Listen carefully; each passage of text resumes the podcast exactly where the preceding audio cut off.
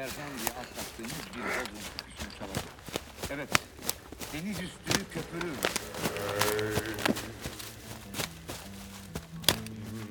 de şu cihana gelişim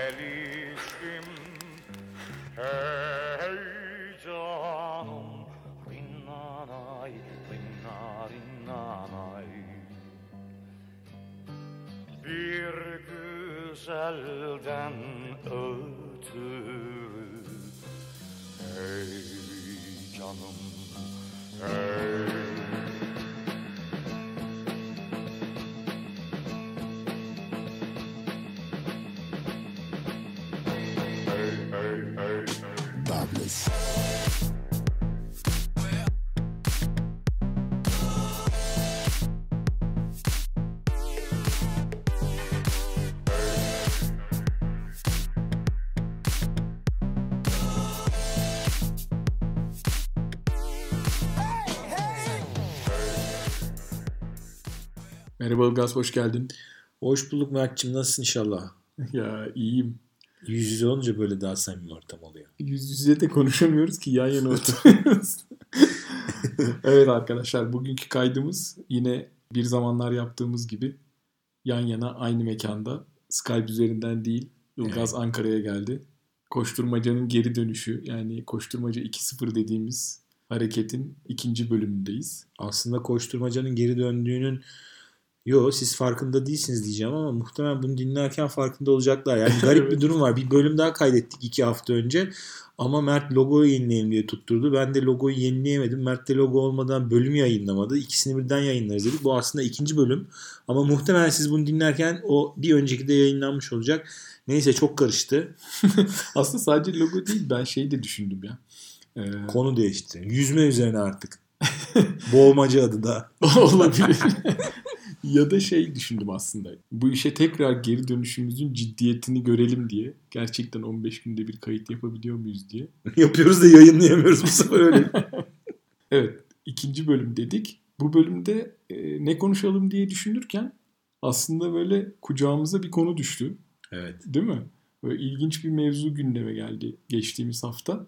Nike 2 saat altı maraton konusuna büyük bir giriş yaptığını duyurdu. Evet.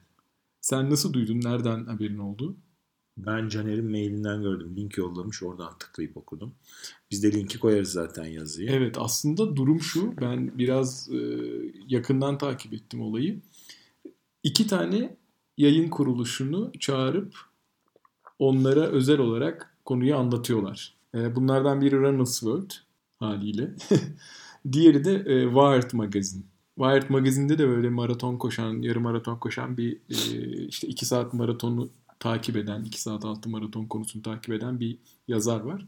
E, bunları ta- bunları çağırıp özel olarak ikisine böyle bir e, press release gibi yani basın bülteni gibi bir şey hazırlatıp öyle aynı anda duyuruyorlar. Tabii bu duyulur duyulmaz da bir sürü tartışma çıktı. Şöyle ki işte bu olur mu olmaz mı bunu niye yapıyorlar buna gerek var mı ya da işte bilim- Saate göre mi?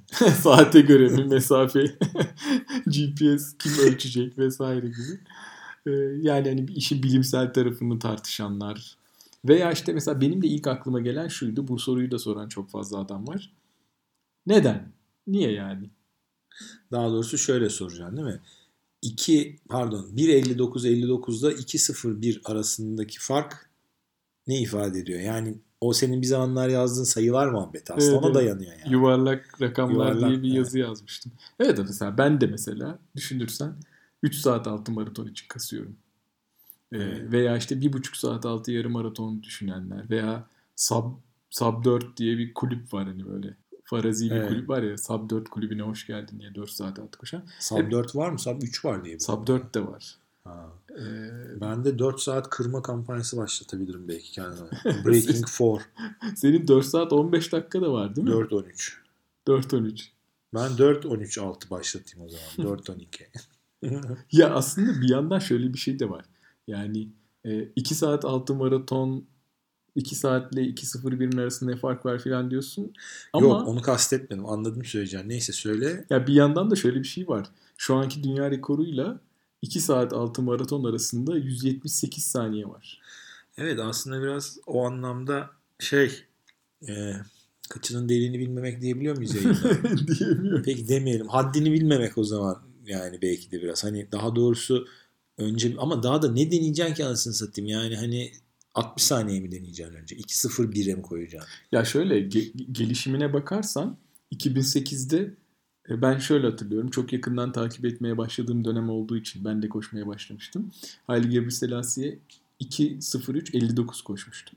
İlk defa 2.04'ün altına inmişti. Düşünürsen şimdi 8 yıl geçti. İnanılmaz çok sayıda koşucu var. Kenya'da, Etiyopya'da, bu Doğu Afrika'da. Ve inanılmaz bu konuda yatırım yapılıyor. İşte çok acayip spor bilimi konuşturuluyor vesaire. 8 yılda 1 dakika gelişti. Şu anki dünya rekorunu biliyorsun. 2.02.57. Yani 2.03'ün de altına yeni inildi.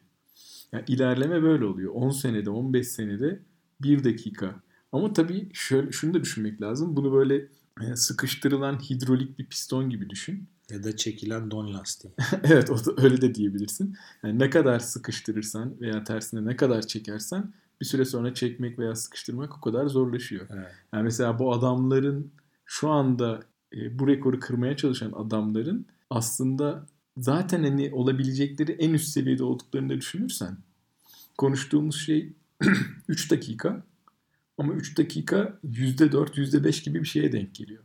Bence mail atalım bunu heriflere. Info at nike.com Biliyor musunuz? Böyle baktınız mı hiç bu krize? ya gerçekten. Aslında zaten tartışma da biraz o noktaya doğru evrilmiş durumda. Aslında bunu biliyorlar. Olmaması olasılığı çok yüksek olmasına rağmen bunun çok Gündem yaratmak mı diyorsun? çok önemli bir PR yani. Tabii zaten onu diyeceğim. Şimdi bak deminki şeyi düşünüyorum da ben hala konuşurken o 140 saniye meselesini. Yani normalde 178. sen 178'deyim peki.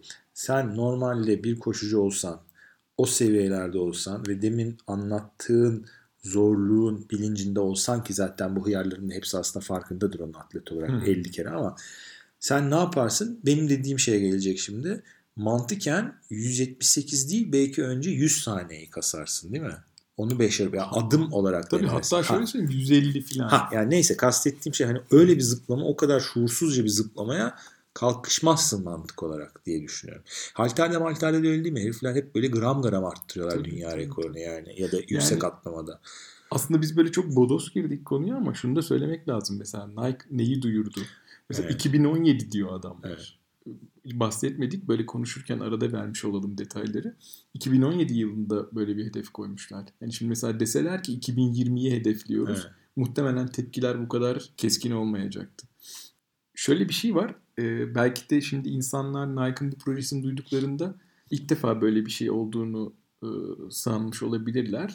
Eğer öncekinden haberleri olmadıysa. Aslında öncesinde benzer bir proje daha başlatılmıştı. sub2hrs.com diye bir site var. Orada da aslında e, birkaç sene önce başladı bu. E, başka bir ekip yine böyle bir iki tane koşucuyu ele alıp 2019 senesini hedefleyen 2 saat 6 maraton için bir çalışma yürütüyor. İşte bir yandan bilim, bir yandan yani bir yandan e, spor bilimi, fizyoloji, bir yandan malzeme bilimi anlamında. Yani bu ilk değil. ikinci girişim. E, tabii ikinci girişim olunca ve birkaç sene sonradan gelip bir de çok büyük bir spor markası olunca çok daha iddialı bir girişli. Ama şimdi bu senin söylediğinde en son söylediğinde mesela siteye bakıyorum bir taraftan. Olay tamamen olaya yönelik. Yani nasıl diyeyim bunu? Süreye endeksi. Ötekinde direkt markayı öne çıkartıyor herif. Yani marka üzerinden yapılmış bir şey olarak. Ha, evet o da, o da yani. değişik bir bakış açısı. Haklısın. Az önce bahsettiğimiz girişim Yannis Pitsiladis diye bir profesör tarafından başlatıldı. Ee, yanlış hatırlamıyorsam bu arada. Sub 2 Hour yani 2 saat 6 projesi diye geçiyor. Onlar da Kenenisa Bekele ile çalışıyorlar. Ki o çalışmanın bir uzantısı olarak Bekele de bu sene Berlin'de 2.03.03 koştu. Yani dünya e, rekoruna 6 saniye kadar yaklaştı. Belki de bir nedenle kaçırdı yani 10 saniye geçecekti belki ama e, belki işte e, o konulara da geliriz. Aslında adamlar çok sınırda olduklarından yani havanın e, 0.2 derece sıcak olması veya rüzgarın Evet. 10 dakika erken durması filan gibi e, çok böyle uç detaylarda kaybediyorlar veya kazanıyorlar bu olayları. Ee, neyse ne demiştik? Bu Nike'ın ikinci girişimi. Senin bakış açın da ilginç. Nike bir ayakkabı markası. Dolayısıyla aslında başka bir perspektiften yaklaşıyor olaya. Bir de bak 3 kişi koyuyor mesela. 3 kişi koyuyor ve ilginç bir bilgi daha vereyim sana. Şöyle bir detay var. Bu 3 koşucunun 2017 bahar maratonlarına katılmaması kararıyla başlamışlar. Yani 2017'de Hedef Berlin falan mı? Söylüyor mu neresi olduğunu? Yok söylemiyor. Aslında oralara da Boston Boston değil ama sonuçta yani kalk. şöyle söyleyeyim. Çok net söylenmiş bir şey değil ama yazılan basın duyurusundan şunu anlıyorsun. Ee, normal yarışlarda bunu yapmanın mümkün olmadığını ima Ha. eden cümleler var. Yani özel e, kurulumlar hazırlamayı düşünüyorlar. Ben kabul etmem o zaman o derece. Yani e, şunun farkındalar. Bir sene içinde 3 dakika geliştirmenin normal yarış koşulları altında mümkün olmadığının. Ama mesela bunu böyle çok açıkça yazmamışlar. E, şimdi cümleleri tekrar etmek e, pek mümkün değil. Ezberlemedim ama şu, şu sonuçlar çıkıyor yazılan cümlelerden. Sanki şöyle. Mesela yokuş aşağı bir parkur denenebilir. Anlatabiliyor muyum? Hele öyleyse ama iyice üç kağıt. E, işte veya şey böyle çok keskin dönüşleri olmayan bir loop bulup yani bir tur bulup Evet. e, mesela 5 kilometre 8 tur atılacak. Ve bir de mesela Pistte şöyle bir şey var. koşarlar belki. Ve şöyle bir şey var. Sadece parkur da değil mevzu. Kurulum dedim ya aslında o kelimeyi özellikle seçtim. E, hem parkur hem de mesela tavşan atletler. Mesela 5 kilometrelik bir loop buluyorsun. Her her turda Evet. bir tavşan atlet devreye giriyor. Mesela bunu resmi bir yarışta yapman mümkün değil. Yani ya da ona göre işte düzen kuracağım. Ama bir şey söyleyeceğim. Ben hakikaten demin şaka yolu söyledim de bu o zaman çok bence geçerli bir şey sayılmaz. Yok zaten şöyle abi. E, eğer e, yazıyı yani Nike'ın duyurusunu Runner's World'den veya Wired'dan okursan şunu anlıyorsun. Aslında adamların hedefi önce o saatte 1.59-59 yazısını görmek. Sonra bunu e, Halka taşımak. formal şeye taşımak. Yani Çünkü önce bir 42.2 kilometreyi 1.59-59'da koşturalım. Sonra bunu o resmi kurallara uyduralım peşindeler. Yani tabii böyle demiyorlar ama bu sabikhour.com'da aynı pro, yani o projede de aynı yaklaşım var. Onlar da önce bunu görelim. illegal ya da informal dediğimiz yolda da şeyden uzak duruyorlar. Biz dopingi kastetmiyoruz burada. Tamam yok ben de onu kastetmiyorum ama benim kastettiğim şu. Mesela hani hep bizim konuştuğumuz ve çok onaylamadığımız benim de demin şakasını yaptığım şu saate göre olayı var ya ya da parkur uzundu muhabbeti var. Yani ya da ben antrenmanda koştum muhabbeti var. Önemli olan yani bir resmi kayıt uluslararası ve nasıl diyeyim ortak platformda saygı, saygı görecek demeyeyim kabul görecek bir derece konuşuyorsak onun o zaman o şartlara uygun olması lazım. Yani Berlin Maratonu'nda koşuyorsan orada resmi olarak sistemin senin ölçtüğü saati sayıyorsun. Sen istediğin kadar kolumdaki Garmin'e bak. Ben kolumdaki saate göre 35 saniye önce bitirdim de veya parkur uzundu 42'yi geçtiğimde şu kadardı de. Bir şey de önemli olan çünkü sen orada bir şeyi bir taahhütle giriyorsun ve bir şey kabul etmiş oluyorsun. Şey gibi geliyor bu birazcık yani hakem kararına itiraz gibi. Yani orada bir işe katılırken taahhüt olarak kabul ettiğin bir şart var. Nedir? O parkurda koşacaksın ve o süre senin süren sayılacak. Bu da onun gibi yani onun dahilinde olman lazım. Çünkü onun da getirdiği bir sürü dezavantajlar var. Psikolojik olarak var, seyircisi var, demin söylediğin mekanik olaylar var, zemini var, cartlı curtlu yani belki ya da şey yapacaklar herifler mesela ona da bakmak lazım. Hani bunun adını koyacak, belli bir tarihte deneyecek olmadı mı deneyecek yok diyecek yoksa hani 2017 boyunca periyodik olarak belki üçünü sırayla deneyip kırana kadar devam mı edecek? O da önemli mesela. O, var. Artı mesela senin cümlenin gelişinden onu söyleyeceksin zannettim. Tam bir tarih ve parkur vermemelerinin nedeni şu da olabilir diyorlar. Hava koşullarını takip edecek adam. Yani sıcaklığı, nemi, rüzgarı sürekli bu adamları işte bir parkurun civarında tutacak vesaire diye. Ya da belki diyecek ki şu tarihe kadar şu parkur, şu tarihe kadar bu parkur. İşte bir ad- adamın da tabii şeyini, fizyolojisini çok yakından takip edecek. İşte hem meteoroloji hem parkur durumları hem de adamın fizyolojisi tam uygun bir zamana geldiğinde haydi baba koşalım diyecek. Ama zaten şey şunu da değinmekte fayda var. Hatırlarsan belki daha önceki bölümlerde konuşmuşuzdur. e, maraton konusu gündeme geldiğinde dünya rekorundan tam bahsedilemiyor. Evet. Hani Parkur dünyanın rekoru. en iyi derecesi filan deniyor. Çünkü hiçbir zaman aynı olmuyor ya. Parkur rekoru Parkur rekoru O da, da mı olmuyor? yok bir de hani tüm parkurlarda koşulmuş dünyanın en iyi derecesi diye bir mevzu var. Evet. Az önce konuştuğumuz 2.02.57 dünyanın en iyi derecesi. evet. Çünkü e, mesela pistte koşulan yarışlarda rekor diyoruz. Çünkü pistin standartları var. Evet. İşte şu yönde olacak, efendim eğimi şu olacak, santimetresine, milimetresine kadar şu olacak. İşte e, esnekliği şu kadar olacak, bastığın zaman şu kadar göçecek diye böyle detayları var. Ama bir maratonun koşulduğu yolun detaylarını bu kadar belirleyemiyorsun. Ama ona rağmen IAAF'nin koyduğu bazı kurallar var. Yani Evet. dünyanın en iyi maraton derecesi diyebilmek için de bazı kurallar var. Kaydı yaparken konuşmamızın burasında büyük bir hata yapmışız. Ee, Boston Maratonu'nda koşulmuş en iyi derecenin 2.02.02 olduğundan bahsediyoruz ama aslında 2.03.02'ymiş. O dönemki dünya rekorundan 50-55 saniye kadar iyi koşulmuştu. Oysa şimdi artık dünya rekorundan daha yavaş bir derece bu. Ee, ama biz aklımızda kaldığı kadarıyla konuştuğumuz için böyle büyük bir hata yapmışız. Bundan sonraki kısmı dinlerken aklınızda bulunsun. Tabii daha öncesinde bakmış olmamız iyi olurdu bu konuya ama her zaman da ders çalışır gibi hazırlanmak istemiyoruz. Bazen böyle doğaçlama konuşurken böyle hatalar yapabiliyoruz. E, Kusurumuza bakmayın. Mesela 2.02.57 dediğimiz maratondan çok daha hızlı koşulmuş 2.02.02 diye bir maraton var. O hangisi? Boston'da koşuldu. Hem de. Evet. Ama Boston bilakis zor değil mi parkuru? E, parkur biraz zor ama şöyle bir şey. Boston Ha. point to point bir Evet. çizgide koşuluyor yani. Yani rüzgar arkadan esiyorsa yaşadın. Evet o yarışın Evet. fotoğraflarına ve videolarına bakarsan çok net görüyorsun. Adamların koştuğu yönde bayraklar bir esiyor.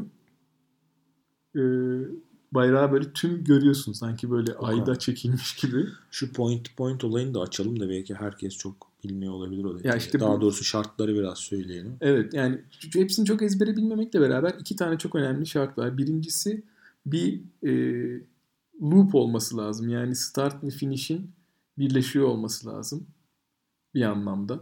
Birleşiyor değil. Yön değişikliği istiyor Hayır, diyebilirim. ta- Yani doğru, gidip doğru. dönmen gerekiyor. Doğru birleşiyor olması mümkün değil zaten. Mesela Avrasya Evet. birleşmiyor. evet.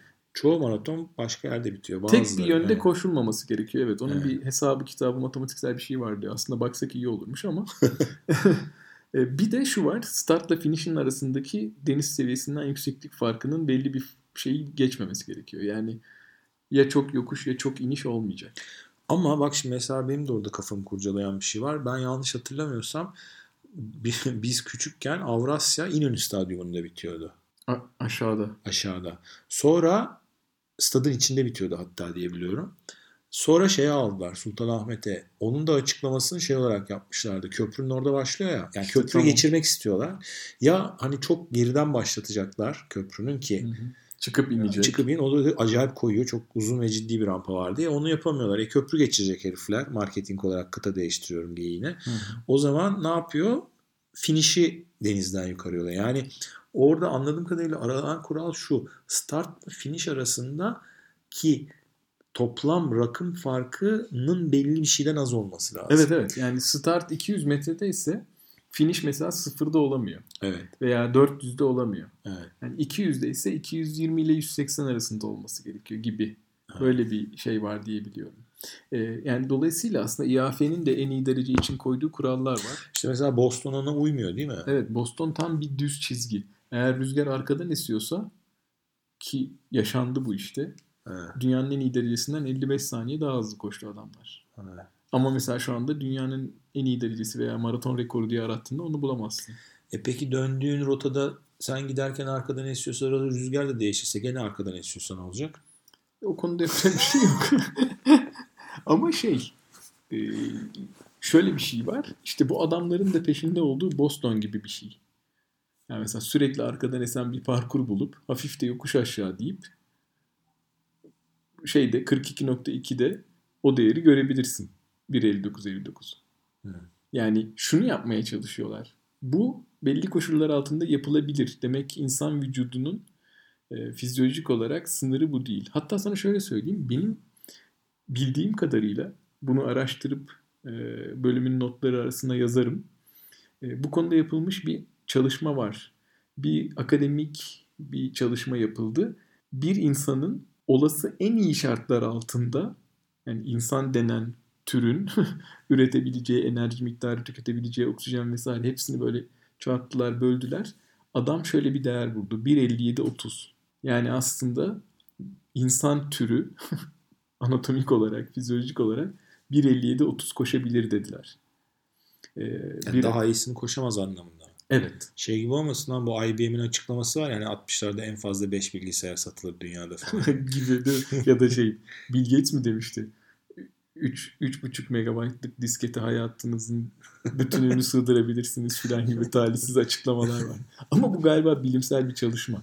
Yani işte hücresel seviyede ya da işte enerji üreten mekanizmaları vesaireleri hepsini hesaba katarak yapılmış bir hesap bu. Aynen.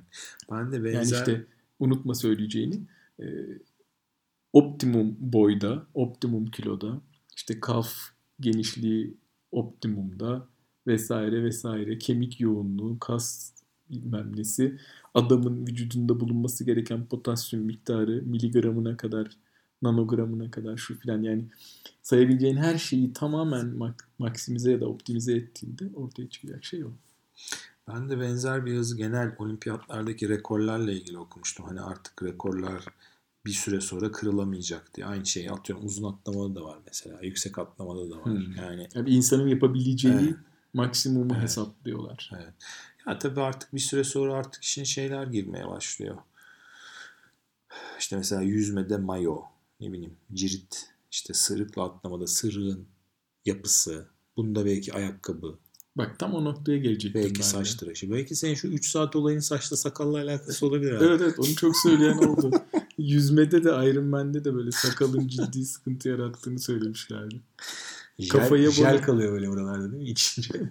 Kafaya bone takıyorsun çeneye de tak filan diyenler oldu. Şaka bir yana Ross Tucker diye bir spor bilimcisi adamı takip ediyorum. E, tavsiye ederim İngilizce okumayı okuma sıkıntısı yoksa sportscientists.com diye bir siteleri var. Yanında bir akademisyen daha var. Birlikte yapıyorlar.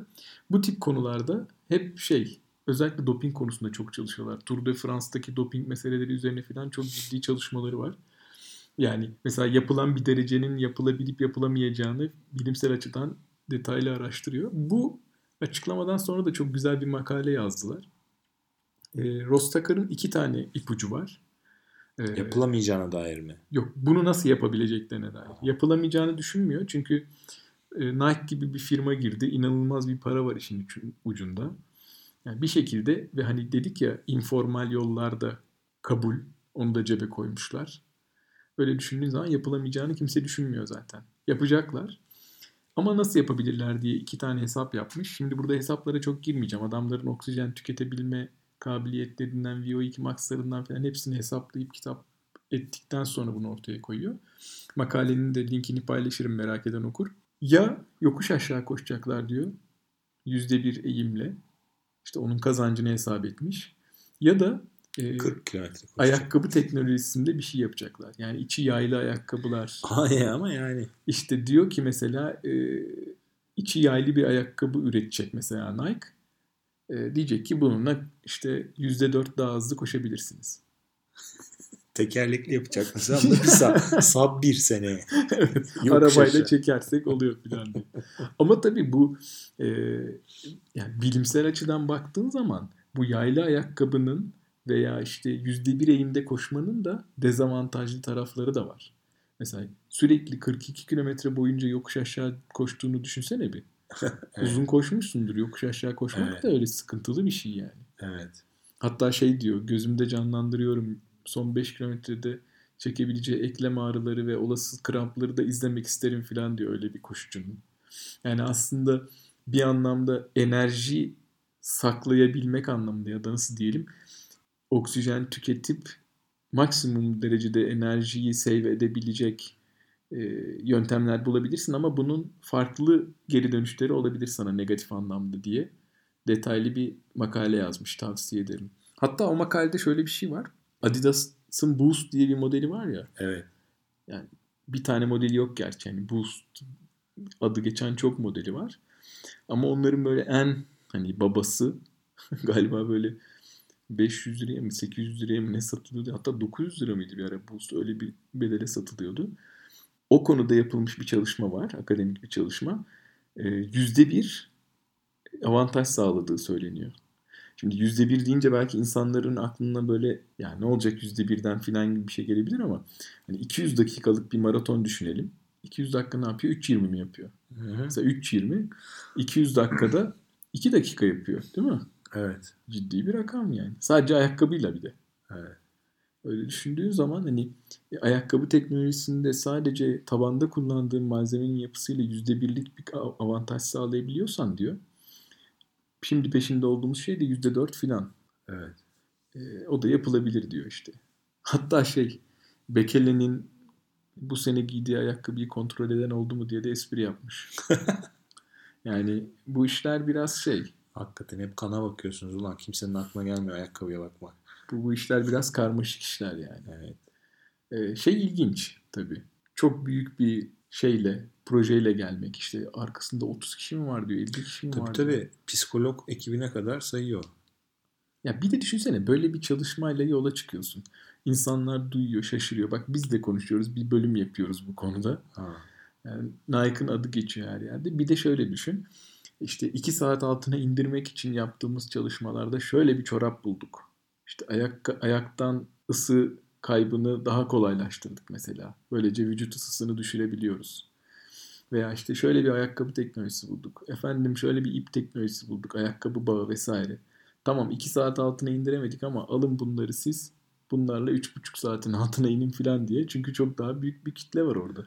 Ah, Bir de yani bunu şimdi öyle bir paketlerler ki fincanına kadar satarlar bunu yani o gözle bakınca. Bir de böyle şey biraz önce bahsettiğim adamlar biraz sadece bilimsel ve olayın sadece rakamına takıldıkları için çok iyi bir pazarlama şeyi gösterememişler. Nike güzel de bir isim bulmuş buna. Breaking 2 diye bir isim koymuşlar. Evet. Yani bunu tut nereden tutabilirsen işte ayakkabısından, eşofmanına, şortundan, tişörtüne, çorabına derken bir de işin bir tarafında nutrition var. Yok efendim kullanılacak ekipmanlar, Nike'ın watch'ları, şunları bunları diye düşündüğünde ciddi bir pazar. Ama bir şey düşünsene mesela herifler kırıyor adam saate mesela basmamış. Biz öyle yayın kaydetmemiştik ya onun gibi. Bizim yayınlayamadığımız hatta kaydedemediğimiz bir bölümümüz var değil mi? evet.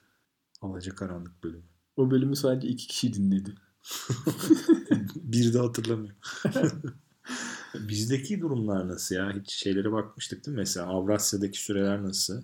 Avrasya'nın 2, en 12 iyisi miydi? 2.10'muş. 10 Ya muymuş? 2.10'lu ha, doğru bir 10. şey 2.10.52, 2.10.48 Evet. gibi bir şey. Türklerde maraton süresi en iyi. Mehmet Terzi mi? Yurda dönme. Mehmet Terzi. Terzi. Mehmet Terzi'nin 10 Mayıs 1987 Londra Maratonunda 2.10.25'i var. Evet. Nefis. Yani bunlar aslında şey maratonda en iyi dereceler konuşulurken e, baz alınması için dile getirmekte fayda var. Doğru Evet. söylüyorsun. E, şu anda Kadınlarda nedir durum? kadınlarda da Paula Radcliffe'in çok uzun süredir devam eden bir rekoru var. Şimdi şöyle düşünürsen dünyanın en hızlı koşulmuş maratonlarına baktığında ilk onun içinde en eskisi 2008. Ama onun dışında hep 2016'lar, 2014'ler, 2012'ler falan var. Yani son dönemde devamlı rekorlar kırılıyor Evet. maratonda erkeklerde. Ama kadınlarda baktığın zaman Paula Radcliffe 2003'te kırmış dünya rekorunu. Ee, ya da dünyanın en iyi derecesini yapmış. 2003'te 2.15-25 koşmuş Londra'da. Bundan sonraki en iyi derece 2012'de yapıldı. Mary Keitany koştu. 2.18-37. Yani 3 Üç dakikadan dakika, fazla saniye, evet. Hala yaklaşamadılar. Ama şimdi bir şey söyleyeceğim. Mesela bence şey de tepki alabilir. Mesela Nike'ın projesinde 3 kişi var. Niye 3 de erkek? İlk 2 saatin altına o adamlar 4 dakika yaklaşmışlar. Tamam ama gene de sen yani bilimsel mantığa yanlış bir şey yapıyorsun. Baştan çünkü şey yapmış oluyorsun. Ama aslında. fizyolojik olarak şu bilinen bir gerçek yani. Hız, söz konusu hızlı koşmak olduğunda veya daha ağır kaldırmak olduğunda bu türün erkeği dişisinden avantajlı. Hem de çok ciddi miktarlarda. Bakarsan rekorlarda 10 dakikalık 15 dakikalık Tamam var. ama benim söylemeye çalıştığım şey şu. Sen gene tamam peki neye göre? İstatistik bilimine göre diyelim. Bir şey Yok. söylüyorsun. istatistik değil. Erkek vücudunun yapabileceği şeyler kadın vücudunun yapabileceklerinden işte boyut anlamında olsun. Tamam Ee, da bu ama işte demek istediğim şey hani anlamında çocuk doğurmayı konuşmuyoruz sonuçta. Bu kadar net bir ayrım olacak. Hani bunu ben şey olarak görüyorum. Baştan ama bunu yani bunu bilimsel yaklaşımın mantığına ters buluyorum. Hani üçünü de adam seçmek. Anladın mı? Ama en azından buna da koyarak öteki bir sav varsa onu da destekliyor olabilirsin. Yani bunun baştan önünü kesiyor herif. Üç tane erkek alarak. Onu Hmm. kastediyorum. Ya ama O ancak, şey ancak yani. şöyle olabilirdi o. İşte bir grup kuruyorum. Bu erkeklerle 2 saatin altına inmeye çalışacağım. Bu kadınlarla da 2.15'in altına inmeye çalışacağım diyebilirsin. Yani hani bilimsel anlamda şey pek mümkün değil. Bir Peki kadının bir şöyle kabul edebiliyorum o zaman. Mesela voleybolda da resmi olarak erkek filesiyle kadın filesinin yüksekliği Tabii farklı. ki Hani farklı, mesela evet. öyle yaklaşırsak olabilir. Evet evet. Yani şey yani sonuçta bu bu türün erkeği türün dişisine göre bazı alanlarda avantajlı. Testosteron. Kadınların bazıları testosteron iğnesi yapıyor kendine. Daha iyi olabilmek adına bu tip sporlarda. Öyle baktığın zaman yani hatta şu Caster Semenya olayı var ya vücudundaki testosteron miktarının fazlalığından dolayı gerçekten kadın mı değil mi tartışması oluyor. Bir tane 800 metreci Güney Afrikalı ya da Avustralyalı mıydı? Güney Afrikalı bir kadın var. Yani kadın mı erkek mi, hermafrodit mi işte e, tartışması oluyor. Kadın kadınlarda koşuyor. işte birinci oluyor ama Ayak değişiyor. onu bilmiyorum o detayı da. E, Ona Yani baksalar anlaşılmıyor. Nereden anlamaya çalışıyorlar? işte mevzu şuraya gidiyor abi. E, testosteron miktarı. Vücudunda bir kadında maksimum ne kadar testosteron olabilir diye bir kural koyuyorsun insan olarak. insan ırkı olarak diyorsun ki işte şu kadarın üstüne ben kadın diyemem. Ama o doğuştan o kadar testosterona sahip. Bu iş biraz şeye gidiyor. Etik ve felsefi tartışmalara doğru gidiyor yani. Senin söylemin bizi buraya getirdi. Caster Semenya olayını da aslında başka bir bölümde tartışırız. O da ilginç bir konudur. Benzer bir konuda Oscar Pistorius'un olayları. Tam tersine bakıyorlar mı? Tam Erkeklerde. tersine bakmıyorlar çünkü o dediğimiz gibi dezavantaj. Ama sonuçta farklı klasmanda yarışmak yargılanıyorsa ona da bakıyorlar. Ha, anladım. lazım. Yani Etik işte- açıdan. Ee, aslında doğuştan erkek diyebileceğin özelliklere sahip ama ya da nasıl diyelim ama aslında tamam işte öyle Caster Semenya'nın olayı. Erkek mi kadın mı bilemeyeceğimiz bir düzeyde olduğu için kadınlarda yarışıyor. Ama kimse şey demiyor. Bu erkeklerde yarışsın demiyor. E, üçüncü bir şey de yok. Aslında bu çok temelinde bazı sıkıntılara doğru gidiyor. Senin açtığın konu da bu konuda.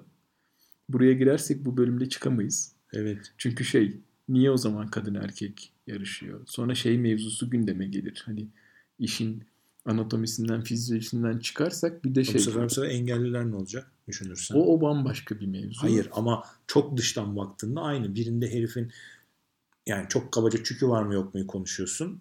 Kötü bir benzetme oluyor ama ötekinde de vücudunun eksikliğinden dolayı bir klasman yapıyorsun. Tabii tabii yapıyorsun şu anda. Bir de şöyle bir şey var. Mesela onlarda da demin onu söyleyecektim. Oscar Pistorius'un e, kullandıkları o e, diz altında bacak yerine geçen şeyler Ha. avantaj sağlıyor.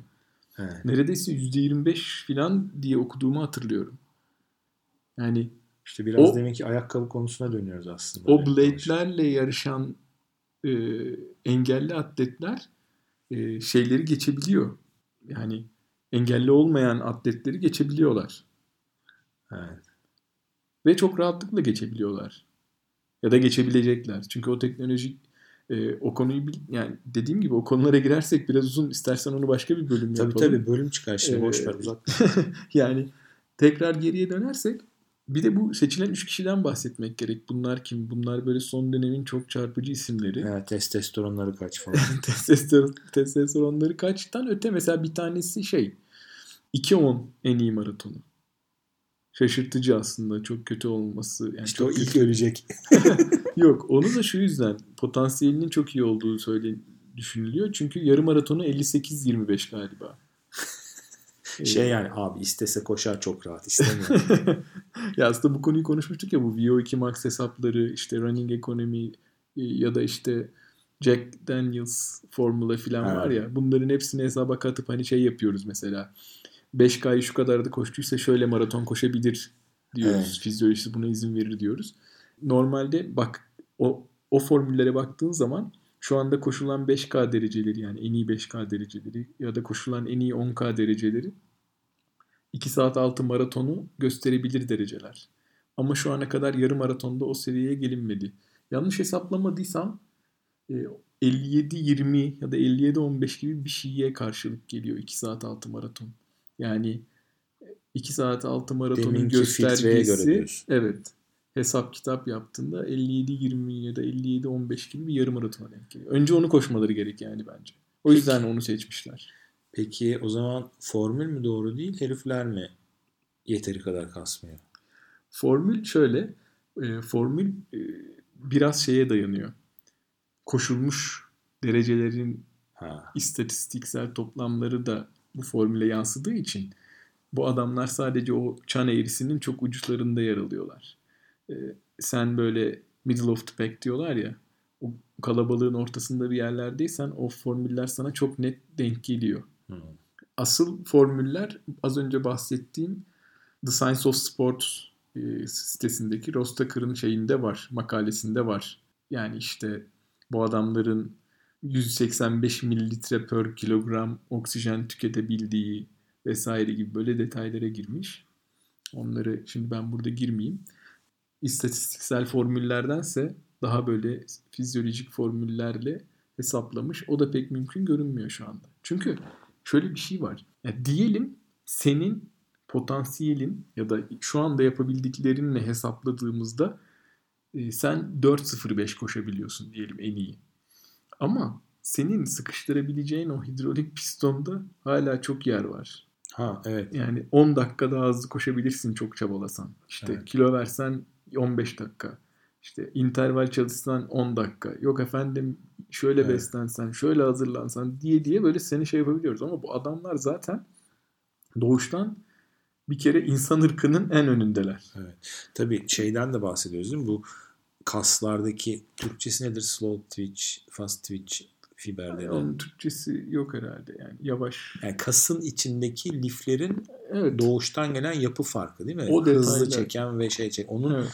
çünkü öyle bir şey anlatıyordu mesela Advanced Maratonic kitabında. Yani Hı ne yaparsanız yapın doğal olarak böyle bir kas dağılımı yapısı yoksa zaten bunu yapamazsınız diyordu herif. Tabii, bu tabii. heriflerde mesela o avantaj bir kere Bu işte. adamlar seçilmiş bir kere.